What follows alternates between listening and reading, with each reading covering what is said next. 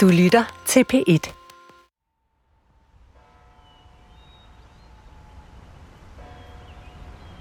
Hej Anton. Det er far. Det er fantastisk hver dag. Helt fantastisk. Det er underligt at tænke på, at du er, eller din lille krop, er dernede. Med legetøj og uldtøj og breve. Men når jeg tænker på det, så tænker jeg faktisk, at du er flyvende. At du svæver over alt det her kaos. Højt op og holder øje med os. Hey, har du set? Farmor og farfar har sat en blå blomst. Tænder lige lys. Ses. Nu flyver Anton helt af sig selv. Hvad tror du,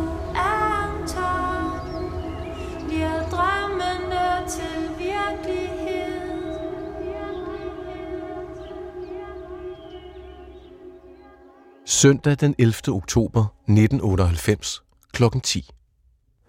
Jeg sover længe, mens Lene laver morgenmad. Jeg står op og konstaterer, at politikken igen ikke er kommet. Går ned og køber den i kiosken og vender tilbage. Kaster mig over telefonen og klager til abonnementsservice, som lover at efterlevere avisen. Det faste bud er blevet syg. Det er jo det, der sker. Jeg spiser lidt. Lene ser bleg og ked ud af det. Hun fortæller, at der er blevet så stille indeni. Frygten vælger op i mig. Jeg foreslår, at vi ringer til hospitalet og tager ind. Det er vores ufødte barns fødselsdag. Ni måneder. Termin. Præcis i dag. På hospitalet tager en smilende jordmor imod. Tag det roligt, så får vi se. Det er helt normalt, at spædbørn er lidt stille, før de skal ud i den virkelige verden, siger hun og sætter den elektroniske lytter på Lenes mave. Jeg håber inderligt på, at hun har ret og stiger på jordmorens ansigt for at se det forløsende smil. Og jeg afventer et, hvad sagde jeg? Det udebliver. På den mest rolige måde tager hun i stedet træstetoskopet. Igen stiger jeg som besat på hende. Hendes ansigt ændrer farve, og Lene bider læberne sammen i frygt. Hun ringer efter hjælp på den lille røde knap, og sygehjælper og læge kommer til. Et ultralydsscanningsapparat køres ind på stuen. Lægen smører gelé på Lenes fine store mave og begynder at scanne. Lene ser med blanke øjne væk fra skærmen og op i loftet. Jeg ser på skærmen og på lægen, der efter få sekunder lægger scanneren fra sig. Hjertet slår ikke, siger hun roligt. Mit navn er Helle Bentin. Jeg har været jordmor i 16 år. De fødsler, der står stærkest tilbage i min erindring, det er dødsfødslerne, og jeg husker dem nærmest med fotografisk hukommelse. Jeg ser forældrene for mig. Jeg husker deres navne og deres udseende. Jeg husker deres reaktioner, hvad de sagde, om de græd, hvordan de græd. Jeg ser fødestuen og husker fødslen i detaljer. Jeg ved, om det blev en pige eller en dreng. Jeg husker barns navn, hvordan forældrene tog imod det, hvordan de valgte at tage afsked med det. Hej Anton. Der ser pænt ud. Jeg tænkte, at du i børnehaven, der vil du være ham, der simpelthen nægtede at spise kager med frugt og bær, ligesom mig. Og når du havde fødselsdag, så vil du puste alle lysene ud, undtagen et. Så vil du blive helt generet og småsur, når jeg så sagde, uh, en kæreste. Er det Sofie? Og du vil falde og slå dig, og jeg vil sige rolig nu, og så vil mor sætte plaster på, fordi du ved, jeg hader blod. Jeg smutter videre. Ses. Nu flyver Anton selv. Hvad tror du, Anton? Bliver drømmene til virkelighed? Søndag 11. oktober kl. 11.30. Jordmøderne er selv chokerede. Lene var til jordmor i onsdags. Der var masser af liv i går lørdag, og nu pludselig er det forsvundet. Lene er så stor, at der ingen vej er udenom at føde vores døde barn. Fødslen skal sættes i gang. Jordmoren giver Lene den første stikpille. En pille ud af mange. En lang og smertefuld proces, der kan tage flere dage, siger de. Vi sidder indenfor på anden sal, fødestue 6. Udenfor raser efteråret. Biler kører forbi på vejen nedenfor. Folk går ubekymret på gaden. Vi er begge i seng, og radioen spiller på tre. Men vi hører ikke noget. I fødestuerne på begge sider fødes liv. Vi kan høre skrigene, smerterne og spædbarns forløsende gråd og første åndedrag. Søndag kl. 18. Timerne går. Fire timer imellem hver pille. Det er de længste timer, jeg nogensinde har oplevet. Jeg laver kaffe på elkedel ude på gangen og henter saft. Den søde sygehjælper insisterer på, at vi skal have varm aftensmad. Vi taler med hospitalets præst, Christian Busch. Indbegrebet er ro. Iført skovmandskjorte og fløjelsbukser, gråt hår og skæg. Hans udstråling er helt fantastisk. Der er varme i hans blik. Han sætter sig ned, og vi taler stille sammen. Han stiller korte spørgsmål om, hvordan vi har det. Han hjælper med alt det praktiske og giver mig underlig nok ro indeni. Christian Busch tager afsted igen og lover, at vi skal mødes næste dag. Lene er ikke meget for at tage hjem. Alle tingene, pusleplads, vugge, står parat derhjemme. Det er forståeligt, og jeg affinder mig med, at vi bliver på den kolde stue med de mange skrig omkring os.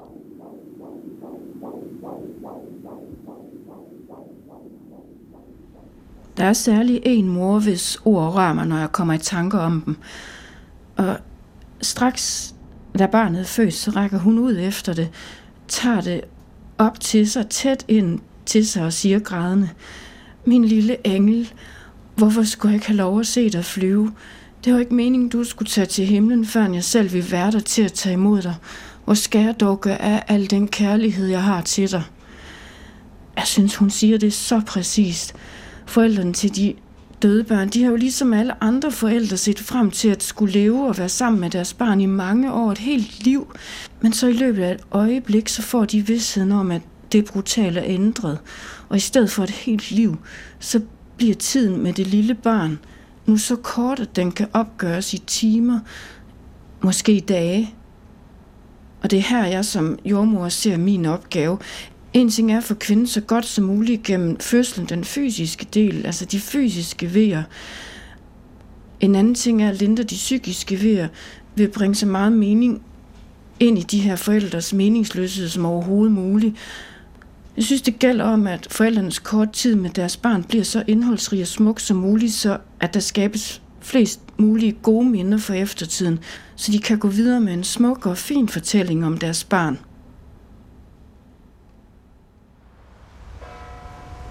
Hej Anson, det er far. Jeg tænker meget på dig. Det ser utrolig pænt ud med kastanjer her. På stenen, hvem? Hvem har lagt dem? Det er vildt at tænke på, at du nu er 15 år, eller ville være 15 år. Du havde helt sikkert ønsket dig den nyeste iPhone. Eller en eller anden ond, ond gamer-computer og en Playstation 4. Og så havde vi drukket en rigtig, rigtig god pæleøl på dagen. Sådan for at fejre, at du faktisk går lige ved at næsten på voksen. Nå, jeg smutter. Vi ses. Han flyver gennem himlen, og himlen hænger som en kraft.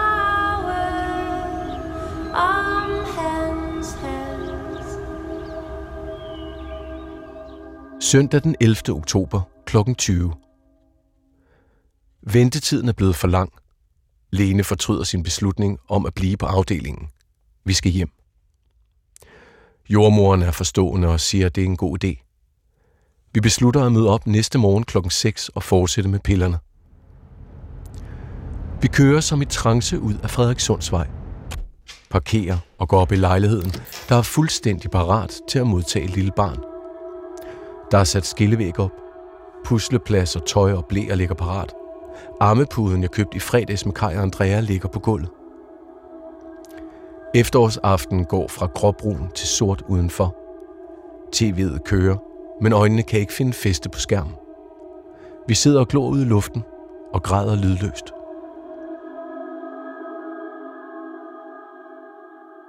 Mandag den 12. oktober.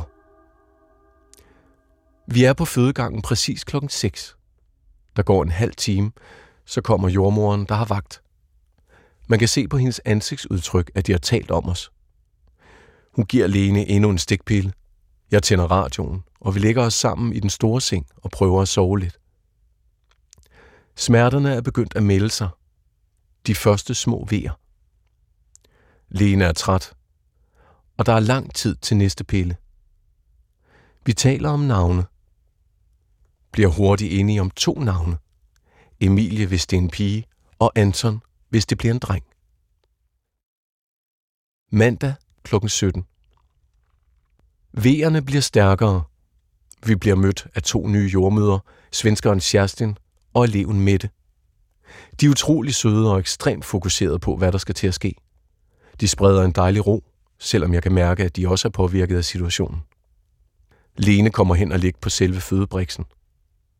Vejerne vokser i intensitet. Rigtige pressevejer. Det er voldsomt. Lene sveder. Jeg henter vand og en kold klud. Mandag kl. 20. Mette og Sjerstin siger, at nu kan de se hovedet. Jeg ser ned og ser en lille mørk hårtot stridt ud. Har jeg en overraskende underlig ro. Radioen spiller stille musik. Lyset er dæmpet, og de to jordmøder helt fattede. Det føles som tusind vejer, og intet sker. Men inden jeg får set mig om, er hovedet ude. Det smukkeste lille ansigt. Mandag kl. 21.42. Kroppen giver lidt besvær. Der skrues op for det V-stimulerende. Navlestrengen sidder åbenbart hen over skulderen på den lille. Efter en del forgæves pressen lykkedes det, og pludselig ligger der den fineste lille dreng foran mig. På en eller anden måde havde jeg håbet, at han havde navlestrengen syv gange rundt om halsen. Så havde man da forklaring på en stød. Men den er, som den skal være.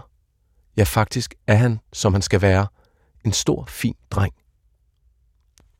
Han ser ud, som om han sover. Øjne lukkede. Kinderne er højrøde. Og det er læberne også. Han ser ud som en baby, der har det for varmt. Jeg rører ved ham. Han er varm. Vi græder og ærer ham på kinden. Lille Anton. Så smuk. Ingen fejl eller mangler. Fine fødder, store hænder og kraftig krop. Stærk dreng. Men død dreng. 55 cm og 4100 gram måler jordmøderne ham til. De giver ham tøj på. Jordmorelev Mette græder stille i hjørnet.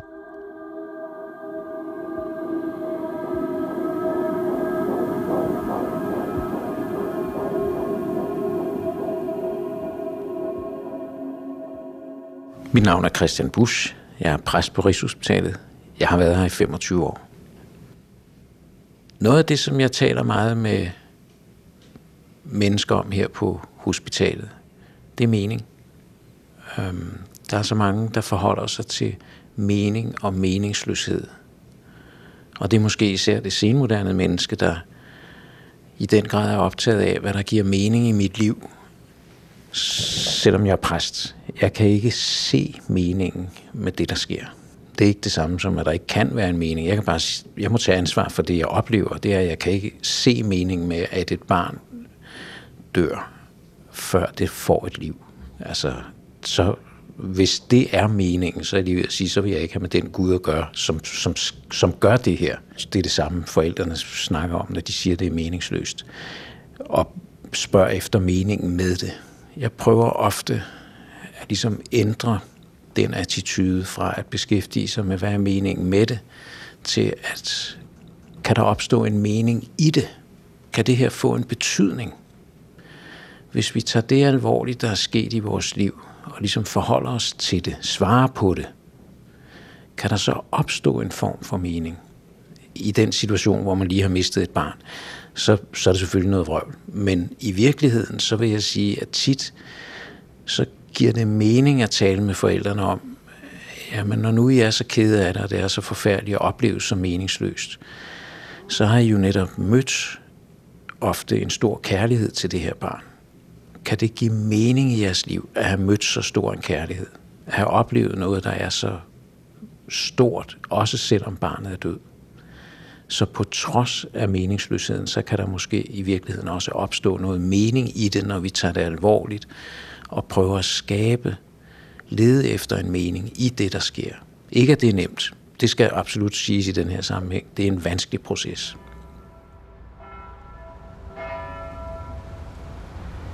Hej Hansen. Hold op, det er koldt. Rigtig. Åh. Jeg tager lige bladene væk fra stenen. Jeg ville helt sikkert hente dig, når du var gået kold ind i byen til fest. Og jeg ville også høre på dig råbe, fuck, når du ikke måtte komme på Roskilde.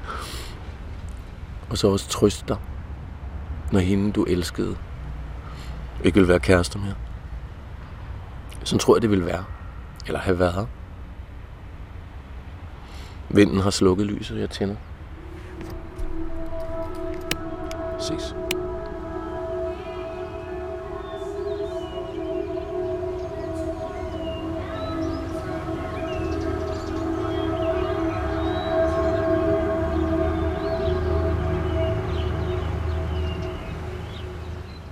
Tirsdag 13. oktober kl. 1.30. Jeg ved, at vi ikke kan beholde ham i nat. Han skal obduceres onsdag. Han skal opbevares køligt, så han ikke forgår. Anton skal ned i sin vugge igen. Jeg går ind og henter en ekstra blæ til at lægge over ham. Vi lægger ham ned i vuggen og lægger blomsterne fra min morfar ned til ham. Jeg får et armbånd til Lene og Anton. Nummer 1907, dødfødt dreng Nørby, står der. Jeg går ind på kontoret og insisterer på, at der skal stå navnet Anton i journalen. Går tilbage igen og kysser ham godnat. Tirsdag klokken 13. Det er svært at sige farvel til Anton. Han ligger der i vuggen med blomsterne og er så fin. Men vi er nødt til det. Lenes mor er der. Hun græder og bøjer sig ned over Anton og kysser ham på panden og siger farvel. Lene og jeg gør det samme, og så forlader vi rummet. Tirsdag kl. 14. Hjemme igen. Virkelighed. Alt står klart. Alt er gearet til et nyt menneskeliv. Puslebordet min far har bygget. De små blå plastikkasser med Antons tøj, blæer og indgangsvaskeklude. Natusan-serien med babyolie og shampoo. Vuggen fra Lenes familie står klar på første sal i soveværelset. I skunken ligger tramseng. Stilheden er larmende. Jeg tænder for radioen. Vi taler om, hvordan Anton skal begraves. Han skal ikke brændes, men begraves i en græsplæne med nedsænket sten med navn på. Enkelt. Sådan må det blive. Noget af det, jeg tænker er min opgave, når jeg kommer ind til forældre, der har mistet et barn, det er, at her skal jeg hjælpe dem med at skabe en ny forståelse af deres liv, nu hvor de har fuldstændig mistet forståelsen af, hvad det vil sige at være dem. Øhm, på det eksistentielle plan, så, så vil jeg sige, at, at, at forældre, der venter et barn, de ved udmærket godt, hvad det vil sige at blive forældre. De ved, de har gjort sig nogle forestillinger om, hvad det her betyder for vores liv. Hvilket ansvar de har for barnet. De har en klar forestilling om, hvad der er deres livs mening nu. Og i den situation, hvor der så pludselig sker noget andet, så mister de fuldstændig forståelsen af, hvem de er. Og der tænker jeg på det eksistentielle plan, der skal jeg gå ind og være med til at skabe en forståelse af, hvad er det nu for en situation, de står i. Tale med dem om skylden, skyldfølelsen, skam. Nogen siger jo noget i retning af, at jeg synes, det men jeg har måske ikke været harmonisk nok. Jeg har ikke øh, jeg har haft negative tanker undervejs i graviditeten. Det er nok min skyld, hvor jeg så kan gå ind og arbejde med den skyldfølelse og, og spørge til, tror du virkelig, du har så meget magt, at du ved at tænke sådan kan blive årsag til det her. På den måde, hvad skal vi sige, få konverteret hvad skal vi sige, skyldfølelsen til den magtesløshed, som det taler om. Mange forældre har jo netop skyldfølelse og skal have det, fordi det er jo et af de tegn, der er på, at de virkelig er blevet forældre. Det er jo netop, at de synes, de skal have magt over barnet. De skal med et andet ord passe på det, beskytte det mod alt ondt i verden. Og i den situation, hvor man ikke kan det, der kommer skyldfølelsen ofte skyldende ind over på det eksistentielle plan. Der må jeg hjælpe dem med at få en forståelse af, at det netop er magtesløsheden, der giver dem skyldfølelsen. Og så, så at sige, hjælpe med at forløse den sorg over ikke at have så meget magt, at jeg kan beskytte mit barn. Onsdag den 14. oktober kl. 9. Vi går over til præsten i Brøndshøj Kirke. En rolig mand. Duft af pibe. Han giver hånd. Vi sætter os ind på kontoret. Det passer ham fint med lørdag. Da det skal være en begraven begravelse, er der ikke noget med bookning af kirke, organister, kordegn osv. Vi aftaler klokken 10. Hvad skal der ske? Vi aftaler, at vi gerne vil have et par salmevers. Det skal være helt enkelt. Onsdag kl. 13.15. Jeg går på kirkegården og ind på kontoret og møder overgardneren. Der er en del muligheder for Anton, fortæller han, og foreslår, at vi ser lidt på de forskellige, før vi bestemmer os. Det er lidt ligesom en ejendomsmaler, tænker jeg. Se mulighederne an og bestem dig så. Bladene har efterhånden sagt farvel til træerne, og vinden blæser kølig hen over kirkegården. Vi ser på tre steder, men falder for det sidste. I udkanten af den gamle del af kirkegården, lige ved muren. En lille græsplæne på 6 meter gange 3, omkranset af en bøgehæk. Der står en gammel bænk og et smukt hængepiltræ. Gardneren fortæller, at der nok skal blive ryddet op på området lige ved siden af. Det bliver flot til foråret, siger han. Jeg kan godt se det. Det her er perfekt. Et stille sted. En bænk at sidde på. Det er her og ingen andre steder. Efter turen på kirkegården går vi til den lokale bedemand. Der er bart og tomt i kontoret. En halvskaldet ung fyr i hvid skjorte tæller i telefon i baglokalet. Det er privat. Han griner højt, men stopper omgående samtalen, da han ser os. Ansigtet bliver professionelt alvorligt, og han lægger røret.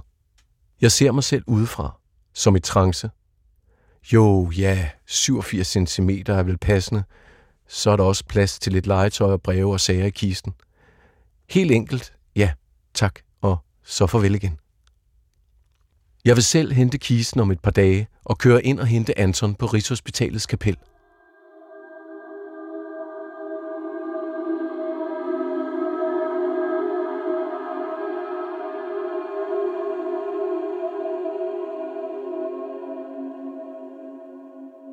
Lørdag den 17. oktober kl. 9.45. Blå himmel og sol. På bordet i den lille røde kapelbygning står den lille kiste med Anton. Man kan næsten ikke se den for det hav af blomster og kranse, der ligger henover og ud over hele gulvet. Kun de allernærmeste er her. Alt foregår i glemt. Mental stroboskop. Flagrende fragmenter. Nærmest fiktion. En film, man ufrivilligt er fanget i. Klokken 10 går vi mod den lille græsplæne ved træet. Jeg bærer Anton.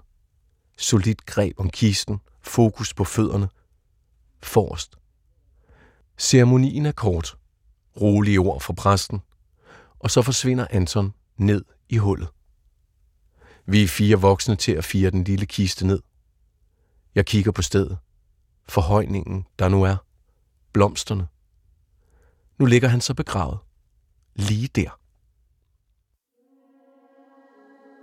Der er så sort og meget mørkt Imellem sol og måne Nu flyver Anton Helt af sig selv Hvad tror du, Anton?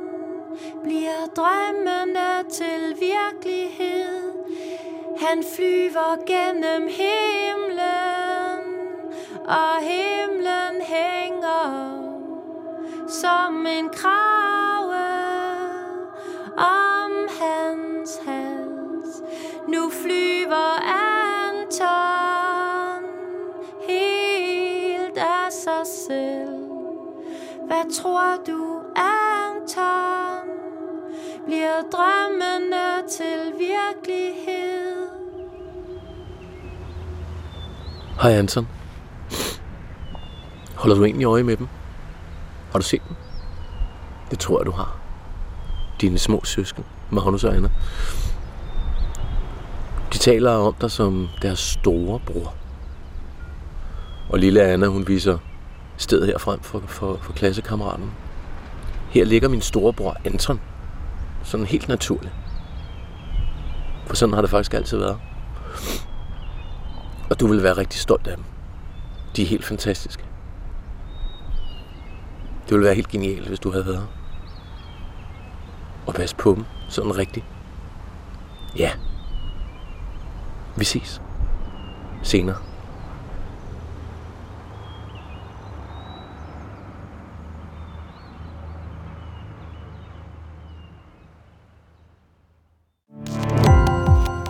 Gå på opdagelse i alle DR's podcast og radioprogrammer. I appen DR Lyd.